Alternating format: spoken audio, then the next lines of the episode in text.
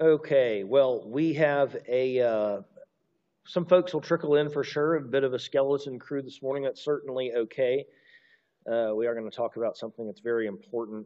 It's not like I try to talk about things that aren't important to waste people's time, but there, but but certain things seem more important than others, and so uh, and so here we are. Let me let me pray for us, and then we will we'll dive in together. Lord Jesus, we're thankful to be back together during uh, this Sunday school hour after um, a break.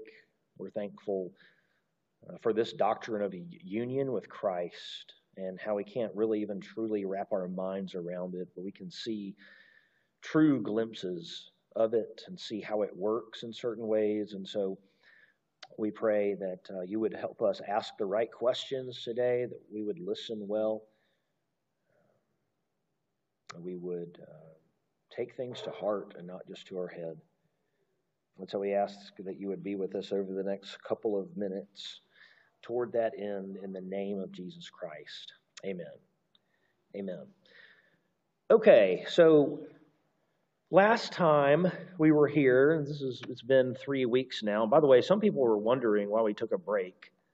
Um, we took a break because of me. It wasn't like we decided that New Year's Eve or Christmas Eve no one could learn anything. Uh, the the break was really a concession for me to not have to to, uh, con- to, to prepare Sunday school. So thanks. I know y'all didn't have a role in that, but uh, thanks anyways. That's one one to explain the absence of Sunday school. Uh, what we've been talking about union with the resurrected Christ, and last time we were together, we talked about the restoration of the glorious image, as to say, the image of God, and how the image of God and the restoration project that is happening is really the theological foundation for what? Someone said it quietly. Someone say it more loudly. The, the restoration of the image of God is the, the KG, you made it. Sorry, I heard you. Never mind. You're here. Awesome. Okay. Um, restoration of the image of God is the theological foundation for what? Sanctification. We are being transformed from one degree of glory to another as we behold glory. 2 Corinthians 3:18 we are being renewed in knowledge of the creator after the same image and so there is an image of God that was lost but not totally lost I should say marred in the garden and there is a process of getting that back so much that one day we will be like him. After all, we're, we are predestined to be conformed to the image of his son, Romans chapter 8. And so that's where we concluded.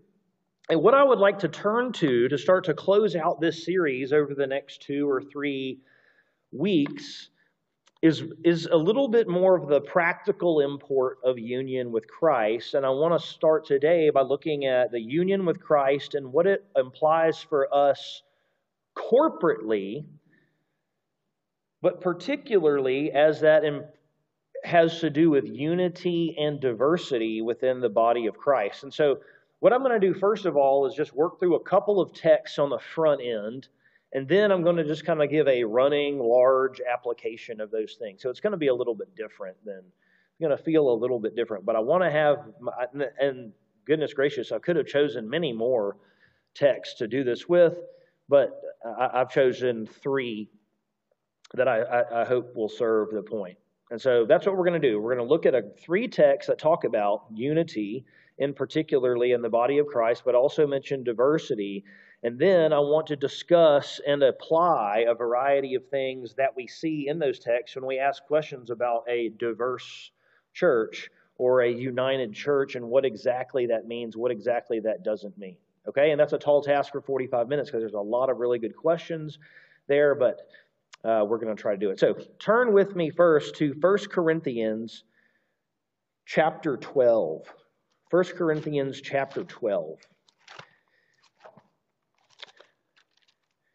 And in 1 Corinthians chapter 12, you will recall that Paul is talking about spiritual gifts.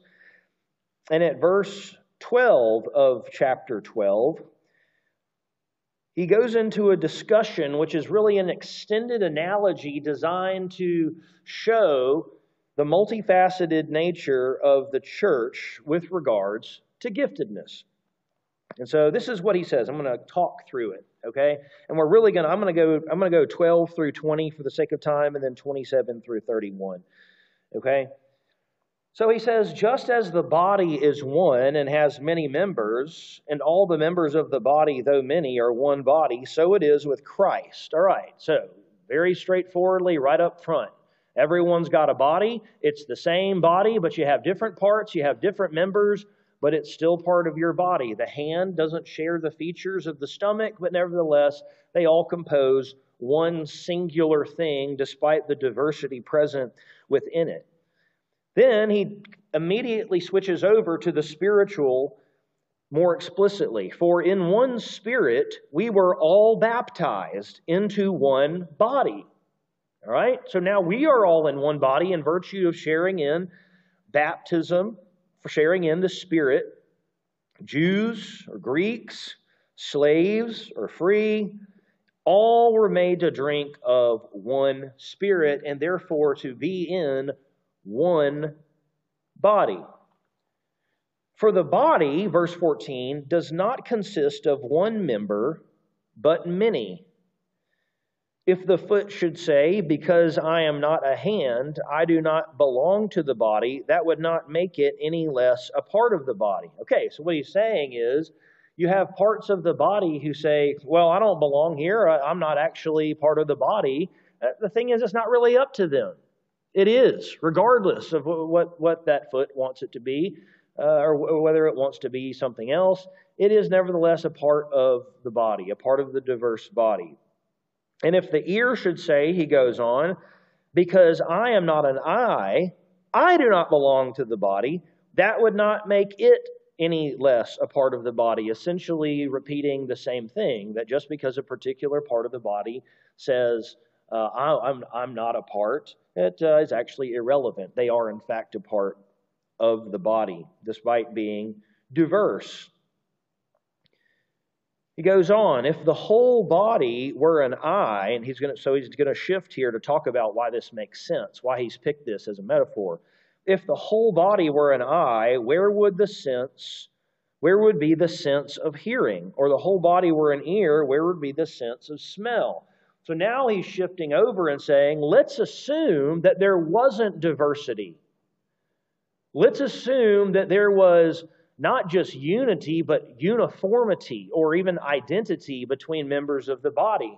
And you had a bunch of, the whole body was an eye, or the whole body was an ear, well, then you would obviously be missing out on things that are absolutely critical for a body to function fully, normally naturally. And so, while there has to be, and there is objectively speaking, unity, diversity and unity, um, it's not just because that's the way it just it just is it is that way and there's nothing else to say about it. It's that way because it accomplishes something. It accomplishes something specific to bring a kind of health and functionality. But as it is verse 18 God arranged the members in the body, each of them, as He chose. As He chose. So they're not haphazardly put together, they're arranged very particularly. And then he ends this section with another question. If all were a, if all were a single member, where would the body be? It would be a disappearing act, right? It would be a disappearing act. You would see, what he's saying is, you would really cease to have a body, practically speaking, if everyone was an elbow, or everyone was an ear, or everyone was an eye. That, that wouldn't be recognizable as a body, is what he's saying. As it is, there are many parts, yet one body. Okay, unity, diversity, within the body of Christ. Certainly, with regards to gifts, but even if you back up to verse 13, talking about different kinds and classes of people, and we're going to see this again in just a second Jews or Greeks, slaves or free. Hey, they're all part of the body of Christ. And according to the preceding context, everyone has different gifts within the body of Christ. So let's continue to read in verse 27. We're going to skip 21 through 26 for now, just because it's a, it's kind of a uh, it's a little bit of a, an aside, and it's an important aside, but not exactly for what we're talking about today. Now, you are, he says to the church at Corinth, you are the body of Christ, and individually members of it. You are the body of Christ, and you as individuals make it up, in other words. The body of Christ, largely speaking, not he's remember, he's speaking to a local church, but he's not saying that they are the extent of the body of Christ. They individually make up the body of Christ. The body of Christ, of course, extending far beyond any one local church, which may, for example, only have Jews or Greeks. Okay? We're going to get to that in a little bit. The body of Christ might only have Greeks in it, Gentiles in it, might only be free people in it. So, what he's saying is that you make up this body of Christ that is, objectively speaking, diverse. And God has appointed in the church, and now we get some more, even more diversity.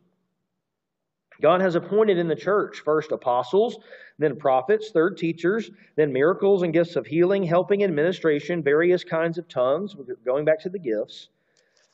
Are all apostles? Rhetorical question. Answer is no. Are all prophets? The answer is no. Are all teachers? The answer is no. Do all work miracles? The answer is no. Do all possess gifts of healing? The answer is no. Do all speak with tongues? The answer is no. Do all interpret? The answer is no. All these rhetorical questions talking about all these are diverse things that not everybody can claim. Not everybody can claim these things. But earnestly desire the higher gifts, and I will show you still a more excellent way. Now, I'm going to punt on verse 31 because that, that would take us off the track here. Earnestly desire the higher gifts and precisely uh, what that means. Because the main point is not a final exhortation there, it is that there is one body with many members, there is an objective unity, there is an objective diversity as well, but they work together such that one does not compromise the other. And in fact, they are both necessary to one another to have a body and to have a body that is uh, that works, you might say, like God designed it to work, and have individual individual members that work, how the individual members were designed to work. Okay, so that is Paul's. Oh, did, we did walk through that briskly, but that is Paul's very well known and important discussion of one body with many members. Okay. Turn with me second to Ephesians chapter 4. Ephesians chapter 4, still the Apostle Paul, of course. I'm going the wrong way. I don't know why. Okay.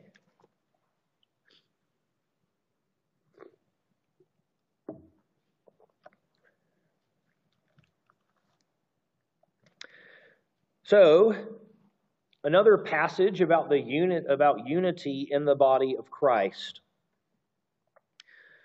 Paul says in chapter 4, starting in verse 1 I, therefore, a prisoner for the Lord, urge you to walk in a manner worthy of the calling to which you have been called. There is a way to walk worthy of the gospel and a way to walk unworthy of the gospel. Walk worthy of that which you have been called.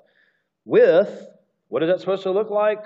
Humility, gentleness, patience, bearing with one another in love, eager to maintain the unity of the Spirit in the bond of peace. The Spirit Himself is not divided, and it is the Spirit that we read back in 1 Corinthians that we are baptized into. And so we are supposed to be eager to maintain this kind of unity and that unity produces peace. Seeking to maintain it sustains that peace. He says there is one body, one, and one spirit, just as you were called to the one hope that belongs to your call, one Lord, one faith, one baptism One God and Father. Do you see a pattern here? One, one, one, one, one. Unity. One God and Father of all, who is over all and through all and in all. So that's the that's the unity part. Now he's about to switch to the diversity part. One, one, one, one, one, one, one, one. But you get the contrast. But grace was given to each one of us according to the measure of Christ's gift. And so right now here he's not talking about saving grace because all of us have saving grace. He's talking about different kinds of grace. Therefore it said when he ascended on high, he led a host of captives and he gave gifts to men. And saying he ascended, what does it mean? But that he also descended into the lower regions of the earth. He who descended is the one who also ascended far above all the heavens that he might fill all things. Certainly, here we have a reference to the death and resurrection and then ascension of Jesus. And remember, when we talk about the resurrection of Jesus, as it was pointed out to me, or I was, well, I know it was pointed out, but I was reminded just the other day, there's only 40 days of resurrection that isn't ascension resurrection. The ascension plays an incredibly central role in Christian theology. It's not just a strange passage in Acts 1. Okay? Uh, uh, uh resurrection talk in the New Testament is of the ascended resurrection Christ who is seated in the heavenly places, who is reigning, and not the 40 days on earth walking around having a beach barbecue and eating fish, resurrection Christ. Okay? So the ascended, resurrected Christ here gave gifts to men. We read about some of those gifts, we read about some of those roles, and he's going to continue to talk about them. He gave the apostles the prophets, the evangelists, the shepherds, the teachers. Why? To equip the saints for the work of ministry, for building up the body of Christ. So it's got a practical purpose here. The practical purpose is building up the body until we attain all attain to the unity of the faith and of the knowledge of the Son of God, to mature manhood to the measure of the stature of the fullness of Christ. This is a maturity project. There is this diversity here, particularly with the leadership structure, as he's mentioned, on top of the gifts, until we all mature to the fullness of Christ. So that, and there's a reason we need to do that, he gives, so that we may no longer be children tossed and fro by the waves and carried about by every wind of doctrine, by human cunning, by craftiness in deceitful schemes. There is a desire, uh, there is a need, excuse me, to be instructed by folks who are wiser and more mature than you. Uh, this is just everyone knows this who's, who has uh, little little kids. You know, they come home, especially when they're very young, like my kids, believing something ridiculous that someone told them at, at school. Okay, and they're like, "Son, that's just silly. That's silly." In fact, like yesterday it was it was the uh, oh I had a great opportunity the old uh, the old Bloody Mary thing in the bathroom. Y'all remember that from middle school? My son came home. Dad, if you stand in front of a mirror in the bathroom and say Bloody Mary and spin around, Bloody Mary, apparently Queen Mary, uh, who killed all, a bunch of. Pro- I'm not sure exactly which Mary it's supposed to be. And I said, you know what, son? We should go find out. and so it's exactly what we did. We went into the bathroom. I said, I think, I, should, I think we should turn the lights off. turn the lights off. And I said, All right, son, you spin. He goes, No, you do it. I said, Why don't we do it together? So we spun around like a bunch of idiots. And I was like, Wait, I think it's almost about to happen. And I was like, Oh, and he freaked out. And I said, You know, this is something, this is, it's a great, that's a, it's a great example right here. It's a great example of what's going on. It's that when we are children, we are tossed to and fro. We, we just tend to believe these things. We don't know who to believe, we don't know what to believe, we don't have our bearings about us. And so we have to have this kind of diversity, particularly in leadership, to equip the body of Christ so that we aren't that anymore. Okay, the easiest person to just go back and forth on the pendulum of theology and spiritual maturity is the newer believer because They just don't know. They don't know how to read the Bible. They don't know how, who to trust about how to read the Bible. They, they, they are just in need of help. That's what Paul says this is for. He says, Rather, speaking the truth in love, we are to grow up in every way into Him who is the head, that is, to Christ, who is head of the church, he'll say in the next chapter, from whom the whole body, joined and held together by every joint with which it is equipped, when each part is working properly, makes the body grow so that it builds itself up in love. Maturity project here because of unity, but also because of diversity. Finally, let's look over at Ephesians chapter 5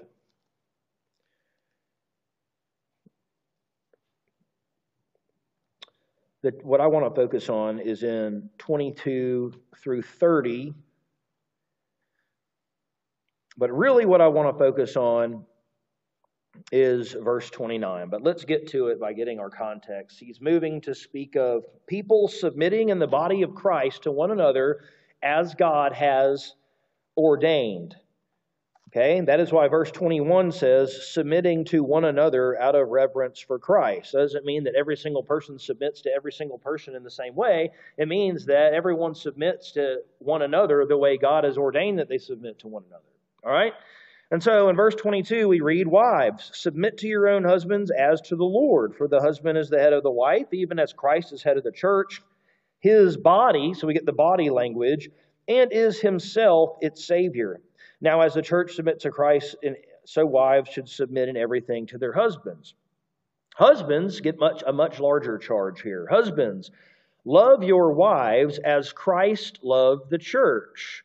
So it's going to tell us the nature of that love and gave himself up for her that he might sanctify her, having cleansed her by the washing of water with the word, so that he might present the church to himself in splendor without spot or wrinkle or any such thing, that she might be holy and without blemish. Now, let me just be very clear, just time out, because I know, you know, this is a passage where you would usually, you know, make say a ton of things about. Husbands are not Jesus Christ to their wife, all right? You didn't you're not dying for your wife. When it says lay your wife down for your wife, it's not I've heard so many people try to almost take this like I'm Christing my wife approach to this. What happens is Christ laid down his life for the bride, and then Paul gives a purpose statement for why Christ did that. It's not suggesting that your life is going to cleanse your wife from sin or anything like that. Okay, I just want to be very clear, or that your or that your efforts are going to be the ones that get or that result in her being without spot or wrinkle, that she could be holy and without blemish. I'm telling you, that's just not going to happen if you're a, a husband. All right? It's not going to happen any more than it's going to happen in your own life. Okay? That's what Christ did. He says, Christ did this. He gave himself up for her. Why would a Christ do that? Well, it's to accomplish this gospel, to accomplish this forgiveness of sins.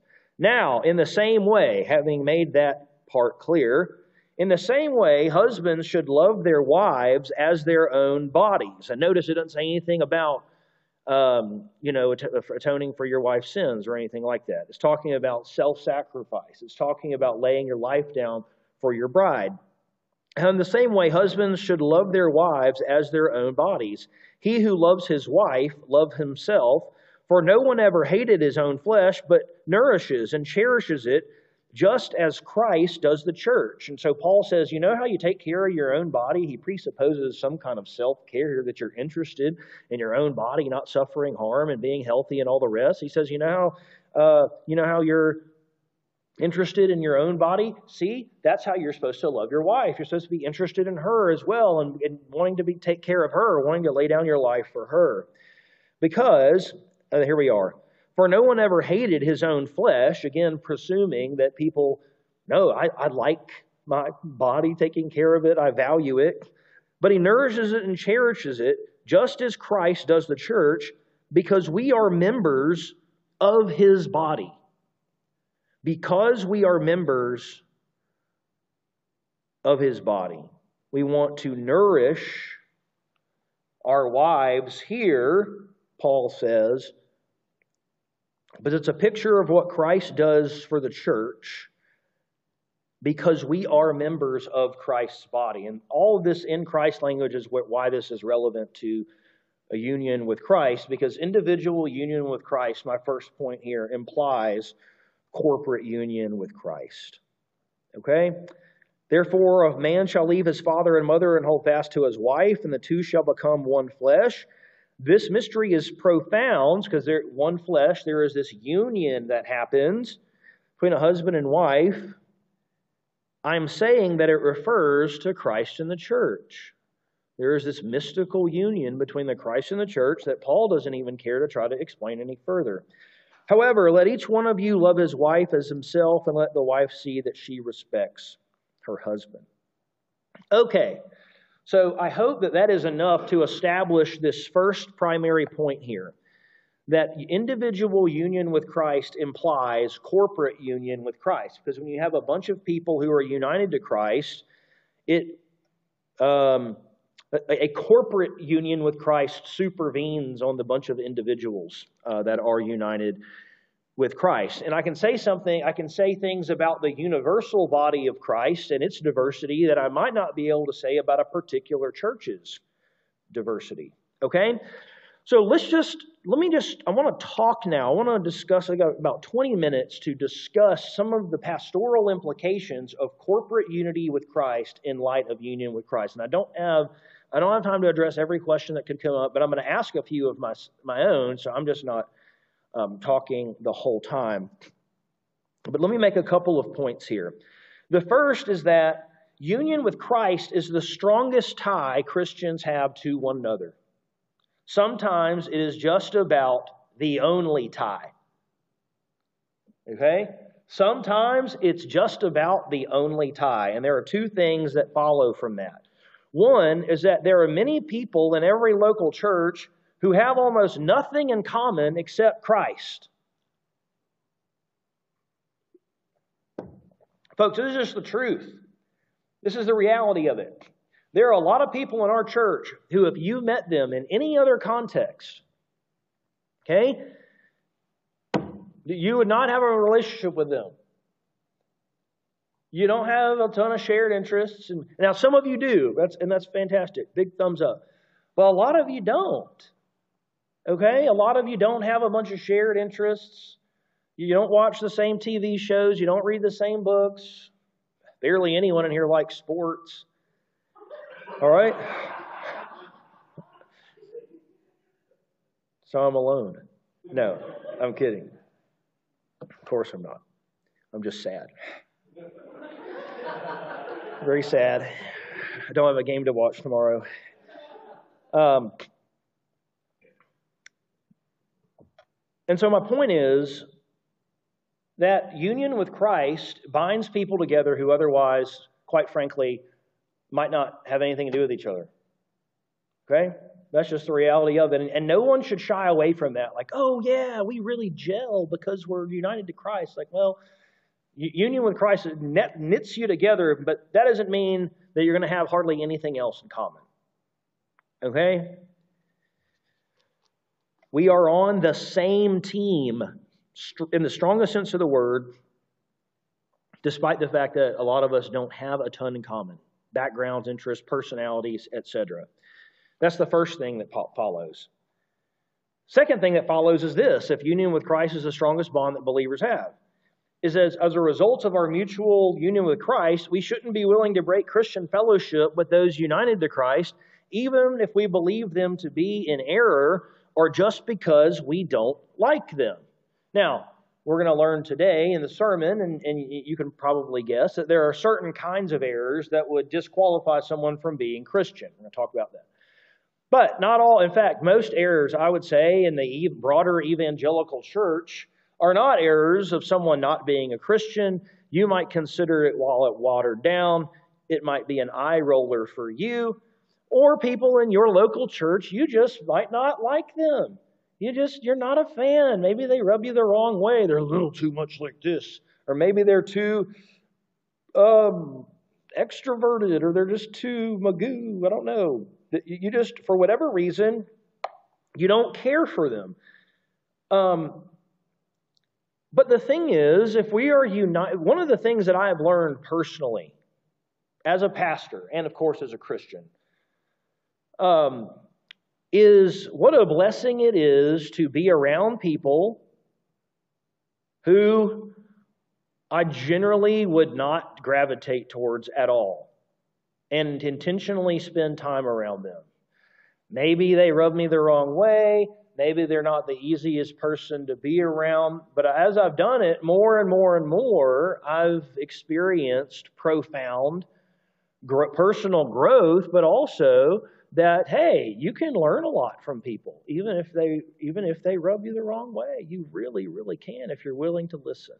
If you're willing to listen, and um, and, and then what you will find here's the and here's the here's like the best part. After you have been around that person who rubs you the wrong way for long enough, they'll start to not rub you the wrong way because you'll start to know them better. Seriously. So why don't you give it a chance? Okay? Give it a chance. You're united with Christ. And so, if we're united with Christ in a robust way, just because we don't like someone, or just because we don't like their politics, or just because we don't like their the fact that they're you know they hold this theological position, um, that should not be a reason to break fellowship uh, with them. It really just shouldn't. However, there one one very crucial qualifier. This is not to be confused with suggesting that those with significant yet still non essential differences will be able to do every kind of ministry together. It's just not going to happen. Not going to happen.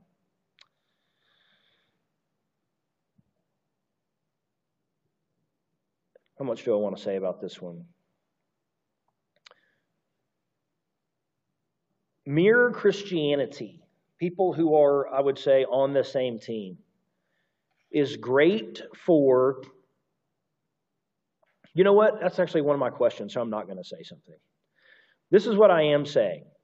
This is to say that believers should seek to love and support those with whom they will spend eternity over those with whom they will not, despite how kind or giving those people might be. What I'm saying here is that because of union with Christ, the disposition of believers should be to seek, love, and support those with whom they will spend eternity. And by the way, they're not mutually exclusive, but I'm saying when they are, over those whom they will not, despite how kind or giving such people may be. So that person who uh, theologically is a God hater next door, um, you, you should not have a disposition towards them that is altogether more favorable than the gruff Christian who lives on the other side of your house. And that's all too easy to do as people um, because, well, because we're people. That's all, it's all too easy to do. The incorrect conclusion is that mere Christianity, simply being a Christian, should be the only practical prerequisite for locking arms and doing ministry together. Okay? That sounds great in the air. That sounds great. Like initially, you're like, yeah, yeah on the same team, mere Christianity. But it doesn't work in reality. And for good reason. Why not, do you think? Why do you think?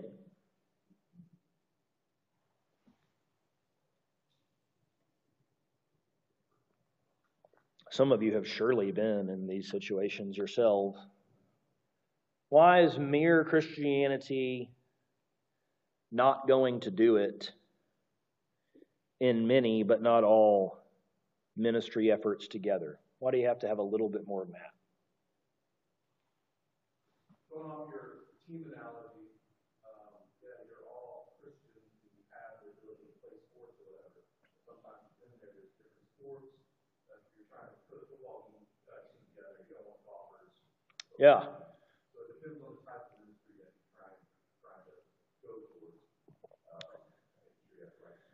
Okay, certainly. So if we're doing certain kinds of ministry, we need to have certain kinds of folks, certain kinds of personnel, certain kind of giftedness. Yeah, great example. What's another example?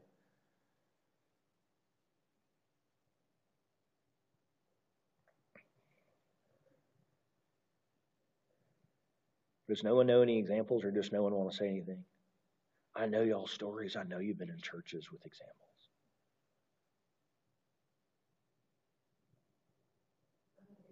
Oh.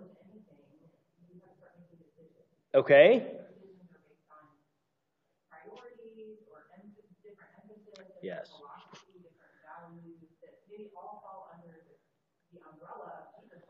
Yes. Yes, exactly. So that's exactly right. A great, great answer. So many church practices and traditions and strategies and ministry philosophies are going to end up being mutually exclusive. So we can all stand in the room as mere Christians, but when we all get to go deciding how we're going to go do X, Y, and Z and how we're going to accomplish these things, all of a sudden you're going to have suggestions that are mutually exclusive. You just can't do them all. You can't do them all. And some people are going to say, because I believe that this about the human condition of the the, the, the, human condition and sin, I think this is how we're going to go do evangelism. And someone says, well, I think this is actually the condition of the human heart, so this is perhaps the better. Okay? And so when you start to go do something and you start to make a plan and you start to reach out, then all of a sudden you got to have some details, you got to have some specifics, you got to start Whenever you start to become about something in any way that takes a shape past just being a Christian, you are going to necessarily rule ideas out, and by extension, people who hold to those ideas. Someone raised their hand over here. Yes, James.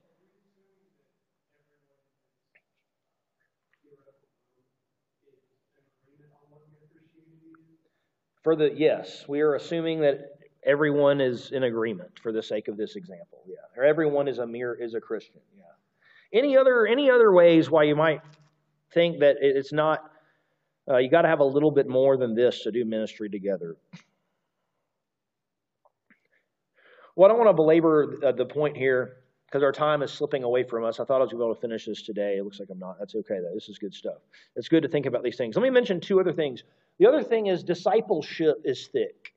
Discipleship is a thick term.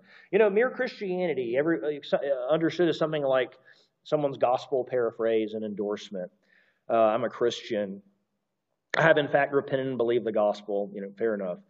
But but once you go into that a little further, once you go into that a little further, um, you're going to find that listen, there is a bunch of disagreement, and there are multiple traditions and multiple understandings of everything from how to pursue God in the Word and what's the way to do this to, you know, how sovereign is God or what's the, uh, what is the view of the Bible that I should hold or what about the clarity of Scripture? In other words, mere Christianity, as far as we're on the same team, is fine, but but in order to really disciple someone so that they can grow up into maturity, you have to bring in uh, you have to go deeper into the gospel, into what is some kind, I mean, the gospel is rich theology, but kind of what more people would consider theology and, and training and discipleship and what a prayer life should look like. And at every step along the way, you're going to have people who I would say disagree about those things. And so if I've got one guy, say I've got two guys in a discipleship group who are a mature believer and one who is not, and they both have different ideas about what it means to spend time in the Word and what it means to pray and how to do it and all the rest of the things, it's going to be very, very challenging to get uh, that young uh, person discipled. The third thing I'll bring up is that leadership teams. Leadership teams need to have uni- a unified message to lead consistently. Now, you don't want to have every single person be the exact same kind of person on a leadership team, but at the end of the day, you want your leaders to be saying the same thing. If they're leading the, uh, and that's not even, that's just a, a principle even for for the corporate world, but certainly in the church, that a leadership team needs to be diverse. Now, I understand that there are some Reformed Baptist churches um, who have, for example, some of our dear, dear Presbyterian uh, brothers as elders on their team. In fact, I know one who's about to become an elder. Folks, for me, that's just challenging to understand how that works. Because it seems to me if you go to your pastor and ask, What is the church? What is baptism? What is the nature of the new covenant? And all your pastor and your pastors have different answers at the level of leadership. That just seems to be confusing. Should we baptize our infant child? One pastor says yes, one pastor says no. What do you do? Well, if you're some churches in the area, you just practice both. I think that's very odd. I think that's very odd. Okay? I'm not, not naming names, not naming churches, but it seems to me that that is an odd way to do it. Diversity within the body, yes, we accept Presbyterians into membership, just not into eldership. Okay? You're going to hear Reformed Baptistic teaching uh, at our church. Okay, the second is the body of Christ is, I've got five minutes to this part, there's no way this will happen. The body of Christ is objectively, in bold, characterized by diversity. Objectively characterized. You cannot do anything to make the body of Christ more diverse. Period. It is diverse. It is diverse. Remember, 12, 13, kind of we already covered it. Let me just go back there real quick. Just like a summary statement here. 1 Corinthians 12, 13. For in one spirit we were all baptized into one body, Jews or Greeks, slave or free, and all were made to drink of one spirit. I'm going to hop over. You don't have to hop over there with me to Galatians 3, 28 and 29. For just as you have, uh, excuse me, well, I'll go to 27. For as many of you have, were baptized into Christ, have put on Christ. There is neither Jew nor Greek, nor is there slave nor free, nor is there male or female, for you're all one in Christ Jesus. And if you're Christ, then you're Abraham's offspring and heirs according to the promise. Now, an irresponsible and very superficial reading of that makes it sound like all of a sudden those kinds of people don't exist anymore. Okay?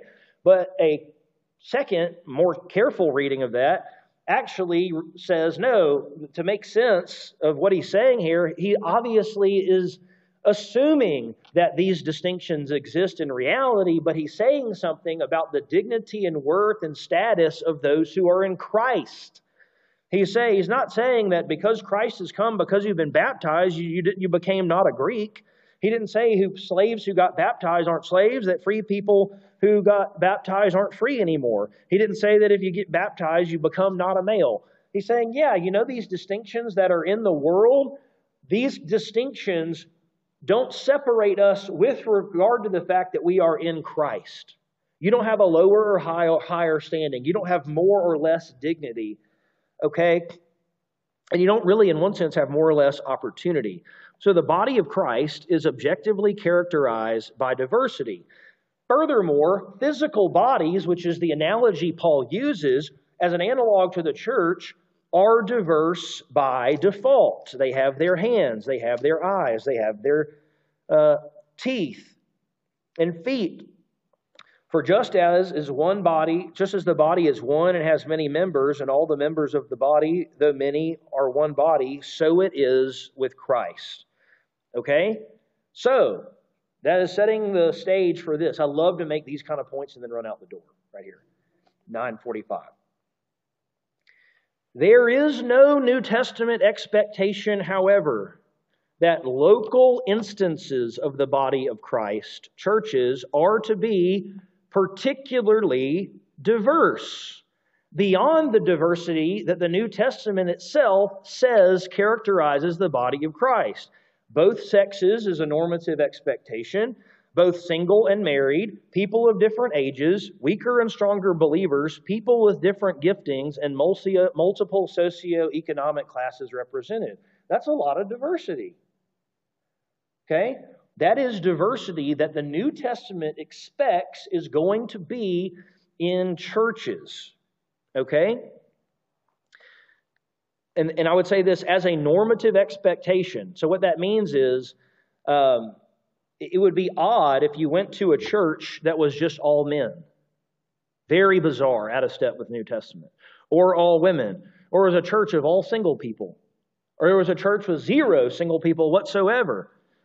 Okay, which is probably the most common one, but still you know, a normative expectation. If you go into a church, there's going to be people who are single, people of different ages, weaker and stronger believers, people with different giftings, social, different socioeconomic statuses, different incomes. We can expect to see diversity in the body of Christ because it is ordered in, in, in, when I say body of Christ, I mean local, local churches. Like our local church has all of these things. Okay? However, we should, because of the objectivity of the diversity within the body of Christ, combined with the kind of diversity expected within individual local churches, in the vast majority of cases, it is generally misguided to seek to artificially diversify local churches. Artificially diversify. Insofar at churches are healthy and normal representations of the body of Christ, they will already be diverse in the manner expected by the New Testament. Now, obviously, when we talk about this now, all of the considerations of, uh, uh, of race tend to come up. Okay? Um, and there are a lot of good questions that we are going to ask next time about that. Okay? We don't have a particularly racially diverse church and neither does the massive Baptist church down the road. Okay? So, when we come back next time, what I want to ask is this What are we to think about that? Should churches, in light of the fact that we have union with Christ and united to Christ, should churches represent, should they have equal representation of the population around them, or is that not how it works in the 21st century? I want you to think about that, and then we're going to come back and talk about it next week. Okay? Let's pray. God, we are thankful for unity and diversity within the body of Christ. We are thankful that you have called people from every nation, every tribe, every tongue, every ethnicity out of darkness. That there is no group or kind of person left unaccounted for in the body of Christ even if we cannot find every single kind of person within every local church, every local instance of the body of Christ. And so, as we consider these things and come back next week to continue our discussion, we pray that you would give us wisdom. And Lord, we pray you would prepare our hearts to witness the glorious baptism that's about to happen in our next hour. Be with us in the name of Jesus, please. Amen.